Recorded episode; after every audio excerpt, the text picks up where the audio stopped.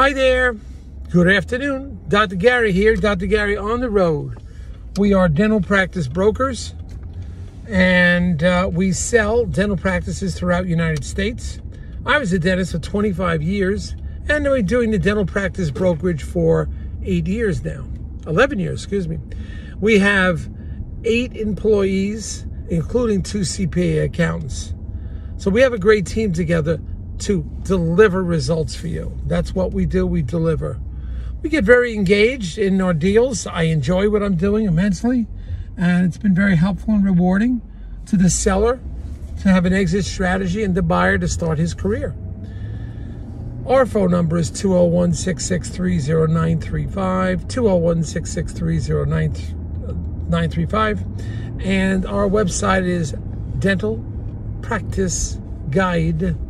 Dentalpracticeguide.com. So call us anytime, even if you want some advice. We're more than happy to help you. And sellers, if uh, you want a free evaluation of your practice, call us. We'll give you some market analysis. And also, if you need help and you'd like to sell to one of the DSO groups and your practice is grossing over a million dollars, uh, we can help you there because they'll often pay our commission. And sometimes you get attorney fees reimbursed at closing. So uh, we're full service. We're doing this for 11 years. We're here to help you.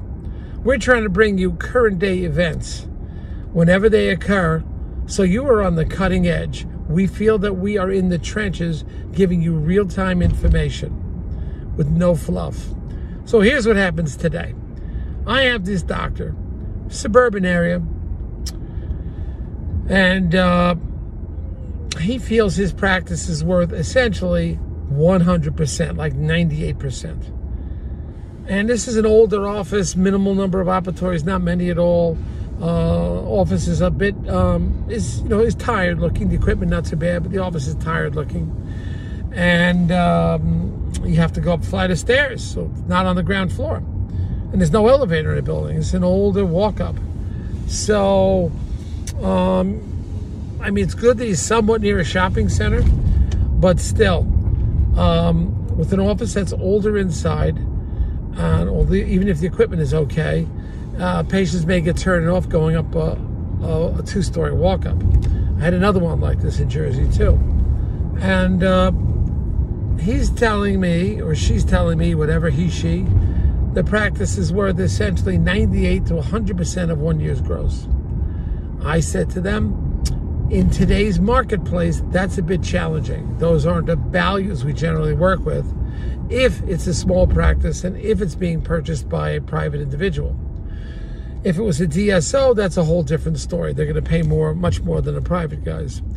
So I did try to explain this. I said it's market driven by cash flow analysis.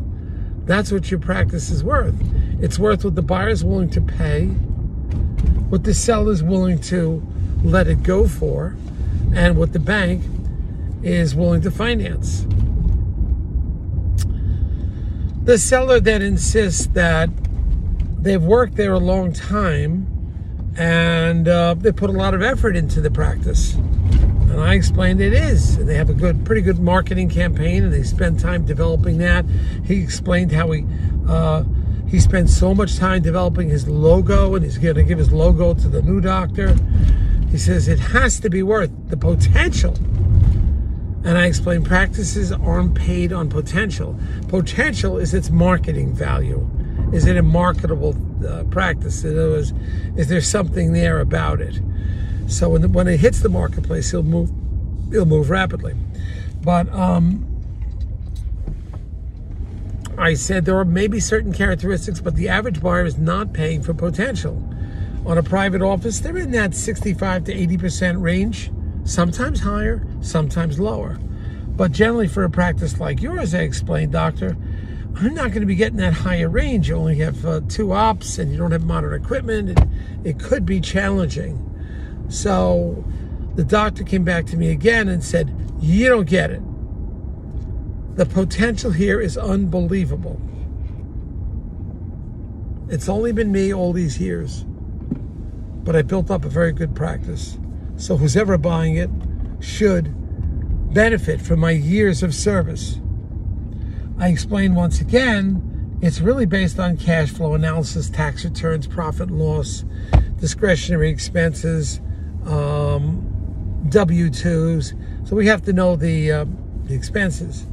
And, you know, based on the averages, it, it's hard to get 98%. And I did mention it to my buyer. He said, that's not a candidate for 98%. It's what my buyer said. So I went back to the seller this morning and said, well, you know, buyer is not going to pay 98% for your practice. It's just not happening. He's not doing it. So um, the seller then started explaining about the quality uh, aspects of the practice and it's ready to take off to the next level. He built it up quite a bit, or she built it up quite a bit, and this is a special opportunity for somebody that my buyer should just grab it. Uh, so uh, my buyer said it's not my wheelhouse, not at that price. So we've got to calm the seller down and try to reason with them. But this is what happens in our world. So I'm talking to them now. Perhaps if I bring another buyer and they're also offering, they're not offering 98%, uh, then after a while, maybe the buyer will, the, the seller will get it. Uh, that it's hard to get 98% for a GP dental practice unless there are extraordinary conditions. So um, we're going to see what we can do. But we could not service the doctor, and I guess we'll just pull out. That's what it is. They're not going to keep hanging in there. It wouldn't be fair to him, wouldn't be fair to himself, to uh, or to me, to keep trying to drag it out. So you have to be disappointed sometimes in these deals. This one's not working out. Move on to the next one. Thank you. Bye.